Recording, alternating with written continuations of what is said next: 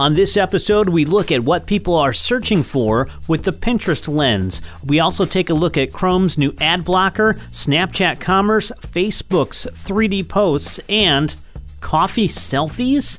It's part of the Britton Digital Update podcast for the week of February 19th, 2018. And when I was younger, there was no such thing as selfies. I mean, we had pictures of ourselves, but usually we just handed the camera to somebody nearby and said, Hey, will you take a picture of me here in front of this fountain? And we'd hope that they didn't steal the camera. You know, there were times that we would try to turn the camera around, take a picture of ourselves, but there was no instant gratification to find out whether or not it came out. You had to take the film out of the camera, you had to bring it to the drugstore, you had to wait a week for it to be developed and then go pick up your pictures to see whether or not the shot came out. There were no digital cameras, and in that world, we survived without selfies. It was an amazing thing.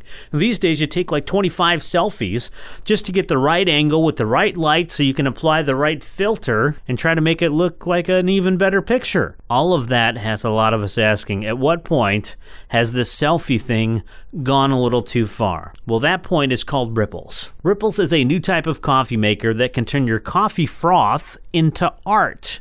And yes, that includes selfie art. So, how on earth does it do that? According to Forbes, it is an internet connected, Wi Fi enabled device that takes any image or message from your computer file and prints it out on top of the coffee froth. It uses coffee extracts to make the art. So you can upload a vacation picture, it's on your coffee. You can upload a selfie. Anything that's on your phone or computer through a mobile app, you can upload and it's on your coffee. Now, this would be like super cool if you have a dinner party and you want to impress your friends, you print out their picture on top of their coffee. Or if you grab the wrong drink at a coffee shop, well, you would never do that again because your face would be on it. However, it's $1,000 for this coffee device and $85 a month for the extracts, the coffee extracts, to be able to print the latte art. Although the $85 a month is probably not a big deal if you can afford a $1,000 coffee maker. Luckily, that's not a $1,000 decision you have to make right now because it's not available for private use, it's only available commercially. And apparently, there's no shortage of people lining up to grab these devices. Some airlines are using them in their luxury lounges. Some high end coffee shops in large cities in New York are offering up selfie beverages as well. But I don't know about you, I don't have an extra thousand dollars just to put my face on top of coffee. So, now, lucky for you, we are brewing up the latest digital, retail, social media, and marketing news. It's more rewarding than the Starbucks app. I know, I know. Let's just get to the news. So, a quick Google search shows that Google performs more than 100 billion searches every month. So, 600 million visual searches on Pinterest not huge when you compare it to that, but it's a super impressive number considering it was just a year ago that Pinterest officially released its Lens feature to do visual searches. Pinterest Lens is a new way for users to discover your content and your products. It's something that brands should be taking note of. How does it work?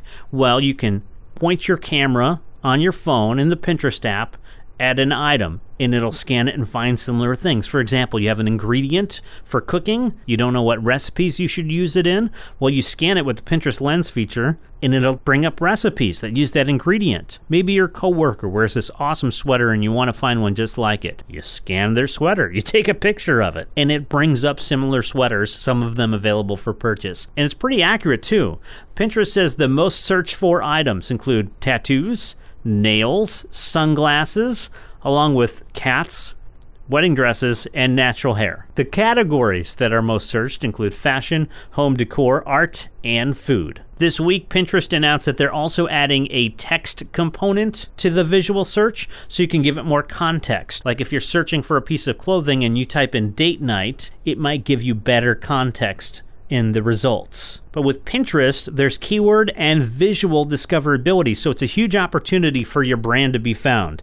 How can you take advantage? Make sure you place your products on Pinterest boards. Not having them there means zero chance of being found, right? Especially through visual search. And since 93% of active pinners say they use Pinterest to plan their purchases, it's probably a good idea to set aside some time and get your products on Pinterest. Switching gears to a different lens Snapchat lens features are a little different. Snapchat lens features use augmented reality to scan your face, and that's where you do, you know, dog ears or silly masks on your face through Snapchat. Now, Snapchat recently opened up its lens studio to everyone, and it did so with 150 pre made face lens templates. So, like masks and stuff. You can customize it for an event like a party or a wedding, and you can put, like, you know, Jennifer's birthday party on there or Jim and Lisa's wedding, and a mask so people can take pictures and have fun on Snapchat. Much like geo filters,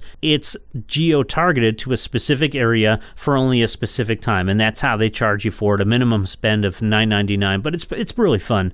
Also, Snapchat is starting to give us a peek on how they can drive revenue. You might have seen a few weeks ago, Snapchat opened up its first e commerce store inside the app. You know those uh, dancing hot dogs? You can buy one of those as a stuffed animal. A dancing hot dog. It doesn't dance. I mean, you got to if you move it around, I suppose it'll dance. Anyways, hasn't been available for brands to use until this past week. The idea of commerce within Snapchat took a major leap forward when Nike created a special geofenced lens over the NBA All Star game. It happened at the Staples Center in Los Angeles. It was really cool. It commemorated a famous dunk from Michael Jordan in one of the slam dunk contests. It was like the 30th anniversary. So fans could access that, but they could also, at the after all Star Game party that was sponsored by Nike, they could scan snap codes, which are kind of like QR codes, but for Snapchat. They could scan these snap codes, and doing so, customers could order unreleased Jordans. That's a big deal. Unreleased new Jordan shoes and they would receive the shoes by 10:30 that night. So like they'd be delivered to the party, which was super cool.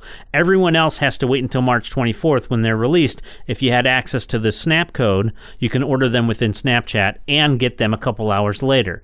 This was a huge hit at the after party from Nike.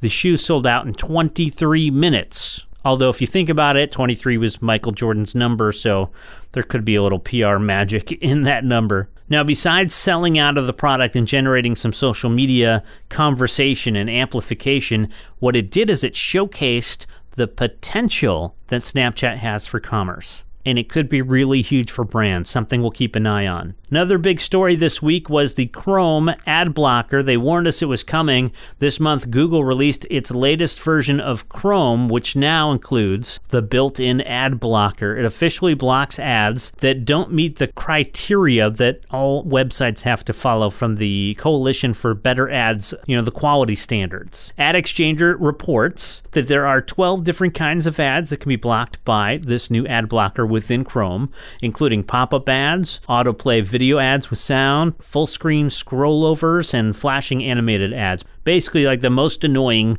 of the annoying ads. If a website has more than 7.5% of their page views that include a poor ad experience, Google's going to consider them in violation. They warn the website, they give you 30 days to fix it, and if they don't fix it, then they're going to block your site. According to Ad Exchanger, only 1% of website publishers are not compliant. So I'm not sure it's going to be a huge difference, but a lot of the websites that were warned in advance have already fixed the big issues with ads. I know it's tough to keep up on all this news. If anyone tells you they are a social media expert, well, they're lying. And that goes for ninjas and gurus too, because everything changes daily. Social media channels change daily. It's impossible to keep up on everything.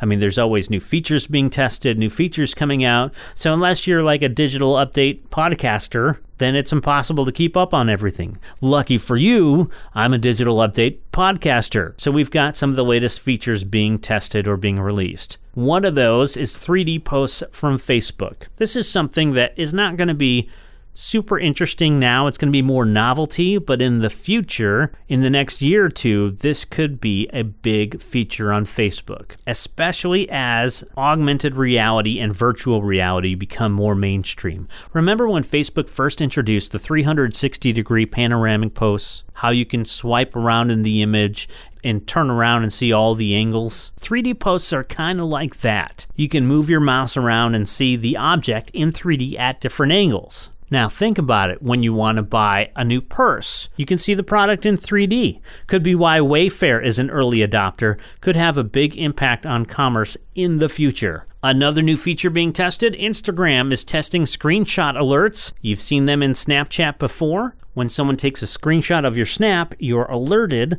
because it's supposed to be one to one communication. It's not supposed to be shared publicly. It was a really popular feature on Snapchat, and so Instagram by nature, has to copy it. It's currently just a test, but we'll see if that one is released globally. Now, how about this? Snapchat is going to flip it and reverse it. They're adding a feature that Instagram has.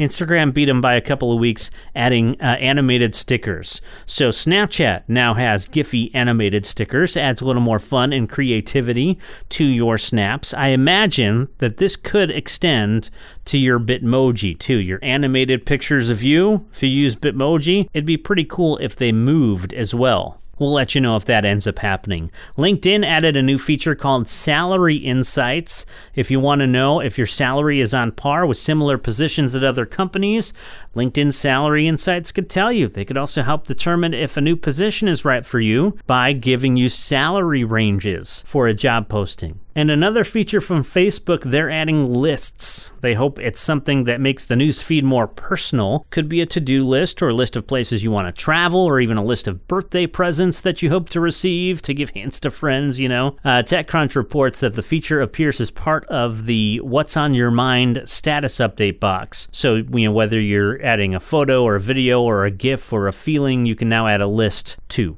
Now, there were other stories that we don't quite have time to get into that you can find on our Britton Digital Update blog online, including a new Guinness World Record set by drones at the Olympics, details on Snapchat analytics that are coming soon. Plus, could Spotify create a smart speaker just like everyone else? And if you bulk tweet on Twitter, Bad news for you. You can find that and more online at BrittonMDG.com. Click on the blog section and digital update. Hopefully, you feel informed. You feel like this was loaded with value. If so, we encourage you to subscribe to the podcast on iTunes. Just search for Britton Digital Update and hit the subscribe button. Mm-hmm. We'll wait. I'm just kidding. That's a wrap on episode four of the Britton Digital Update podcast for the week of February 19th, 2018. I'm Dave Be Good. Thanks for listening.